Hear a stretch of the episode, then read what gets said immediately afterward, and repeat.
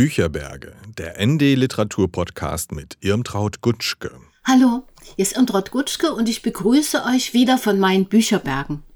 Mein heutiger Podcast hat einen aktuellen Anlass. Am 1. September 1939 überfiel die deutsche Wehrmacht das Nachbarland Polen. Der Zweite Weltkrieg begann. Auslöser war, viele werden es wissen, ein von der SS fingierter Überfall auf den deutschen Sender Gleiwitz, der dann Polen in die Schuhe geschoben wurde. Und Hitler schwang sich zu einer großen Rede auf. Polen hat heute Nacht zum ersten Mal auf unserem eigenen Territorium auch mit bereits regulären Soldaten geschossen. Seit 5.45 Uhr Uhr wird jetzt zurückgeschossen und von jetzt ab wird Bombe mit Bombe vergolten. Ein Weltenbrand begann. Ihr habt sicher schon mal das Zitat gehört, das erste Opfer des Krieges ist die Wahrheit. Es stammt, was ich vorher nicht wusste, von Arthur Ponsonby, der von 1871 bis 1946 lebte. Er war britischer Staatsbeamter, Politiker, Schriftsteller und Pazifist. Er gründete 1914 die Union of Democratic Control, um Verantwortung in der Außenpolitik einzufordern gegen den Einfluss, den militärische Kreise noch immer auf Regierungen haben.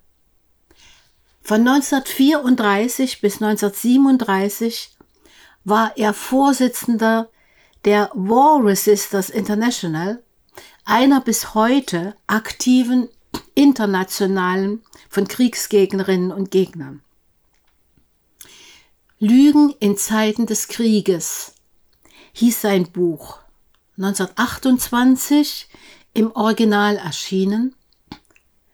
Der Westend Verlag hat es jetzt neu herausgebracht. Es gibt darin einige grundsätzliche Bemerkungen zur Propaganda in Kriegszeiten, ehe sich detaillierte Beschreibungen von Lügen anschließen, die im Ersten Weltkrieg auf allen Seiten gang und gäbe waren.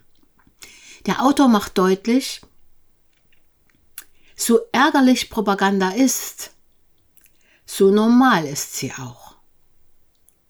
Die Behörden müssen geradezu den Feind als reinen Verbrecher darstellen, um die Leidenschaft des Volkes hinlänglich zu entfachen, um Rekruten für die Fortsetzung des Kampfes zu gewinnen. Denn, ich zitiere, die Moral der Zivilisten muss, genau wie die der Soldaten, aufrechterhalten werden.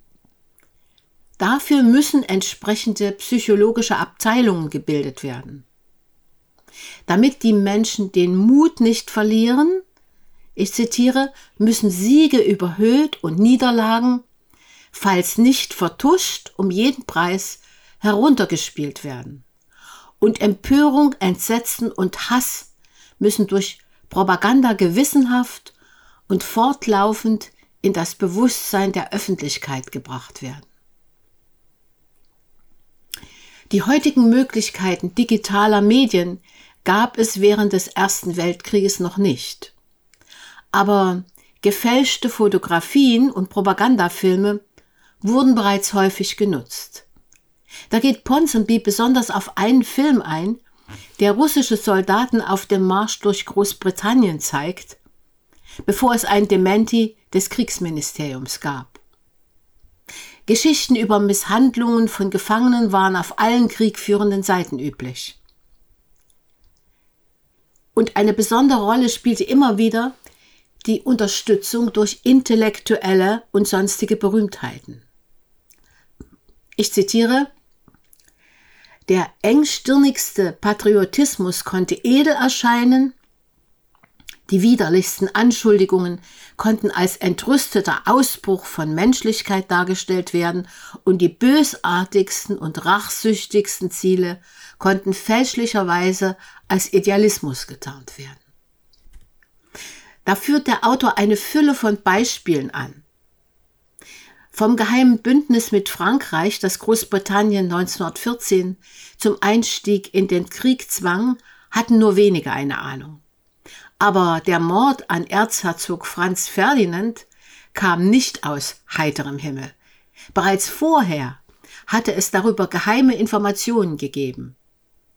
Der deutsche Einmarsch in Belgien, so der Autor, sei der britischen Regierung willkommen gewesen, um nationale Begeisterung zu wecken. Zitiere Wir ziehen in einen Krieg, der uns als Verteidiger der Schwachen und als Verfechter der europäischen Freiheiten aufgezwungen wird, hieß am 5. August 1914 in der Times. So finden sich immer wieder im Buch Parallelen zum Heute. Was bei der Lektüre indes zunächst befremdet, ist die Positionierung des Autors, wenn er sich mit Propagandalügen gegen Deutschland auseinandersetzt. Besonders stutzte ich, als von einer deutschen Leichenfabrik im Ersten Weltkrieg die Rede war.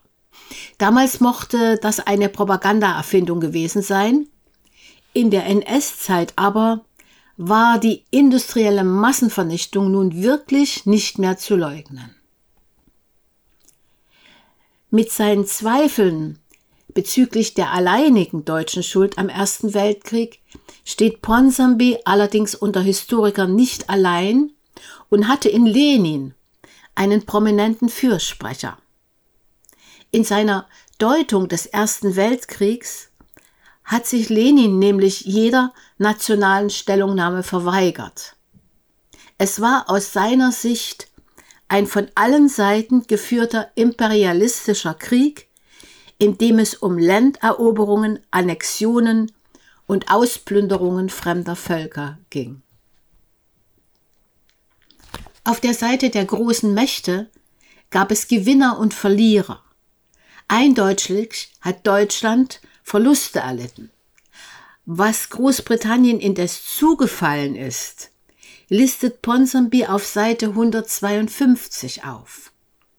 Das britische Empire vergrößerte sich infolge des Krieges um sage und schreibe 13 Millionen Quadratmeilen in Asien und Afrika. Und für die USA markierte der Kriegseintritt einen entscheidenden Schritt hin zur Rolle als Weltmacht. Die Vereinigten Staaten gingen aus dem Weltkrieg wirtschaftlich gestärkt hervor. In der Nachkriegszeit wurden die USA zum weltweit größten Gläubigerland und zur bedeutenden Handelsmacht. Die Versenkung des Luxusliners Lusitania 1915 mit 124 US-Bürgern an Bord war nur das Vorspiel zur Kriegserklärung an Deutschland am 6. April 1917 gewesen, gehörte aber zur inneren Mobilmachung. Dabei hatte der Hafenmeister von New York bestätigt, dass die Lusitania große Mengen an Munition an Bord hatte, die für Großbritannien bestimmt war. Kriegsmaterial in zivilen Objekten deren Beschuss dann angeprangert werden kann. Auch das kommt einem bekannt vor. Deutscher Gaskrieg? Stimmt. Aber auch die Alliierten wetteiferten miteinander, was die Herstellung von Giftgas betraf, wie es im Buch heißt. Gelogen wurde überall. In Deutschland wurden die Verluste kleingeredet. Schuldlos fühlte man sich fremden Regierungen ausgeliefert. Die Zeitungen lockten mit Sensationen. Man habe versucht, in Metz einen Brunnen mit Pest- und Cholera-Bazillen zu infizieren. Deutschen Soldaten seien in Belgien die Augen ausgestochen worden. Die üblichen Geschichten also. In den USA, so der Autor, wirkten sie besonders stark. Ich zitiere Spionagegeschichten, gab es zuhauf und diejenigen, die darauf drängten, dass Amerika in den Krieg eintrat, produzierten wirkungsvolle Filme. Wobei hinzugefügt werden muss, dass gerade in den USA in diesem Umfeld wissenschaftliche Untersuchungen zur Propaganda entstanden, die bis heute nichts von ihrer Gültigkeit verloren haben. Ein Beispiel dafür ist das Buch von Harold D. Laswell, Propagandatechnik in the World War von 1927, aus dem Arthur Ponsonby auch zitiert. Die psychologischen Widerstände gegen den Krieg sind in modernen Nationen so groß, dass jeder Krieg als Verteidigungskrieg gegen einen bedrohlichen, mörderischen Angreifer erscheinen muss. Es darf keine Zweideutigkeit darüber geben, wen die Öffentlichkeit hassen soll. Der Krieg darf nicht auf ein Weltsystem zur Regelung internationaler Angelegenheiten zurückzuführen sein, auch nicht auf die Dummheit oder Bösartigkeit aller regierenden Klassen, sondern auf die Raffgier des Feindes, die ganze Schuld muss auf der anderen Seite der Grenze liegen. Auf prägnante Weise hat die belgische Historikerin Anne Morelli in ihrem 2004 in ihrem Band Die Prinzipien der Kriegspropaganda zu zehn Grundsätzen zusammengefasst. Der Westend Verlag hat sie auf den Umschlag von Ponsonbys Buch gedruckt, damit wir sie immer vor Augen haben. Erstens, wir wollen keinen Krieg. Zweitens, das feindliche Lager trägt die alleinige Schuld am Krieg. Drittens, der Feind hat dämonische Züge. Viertens, wir kämpfen für eine gute Sache und nicht für eigennützige Ziele. Der Feind begeht mit Absicht Grausamkeiten. Wenn uns Fehler unterlaufen, dann nur versehentlich. Sechstens, der Feind verwendet unerlaubte Waffen. Siebtens, unsere Verluste sind gering, die des Gegners aber enorm. Achtens, unsere Sache wird von Künstlern und Intellektuellen unterstützt.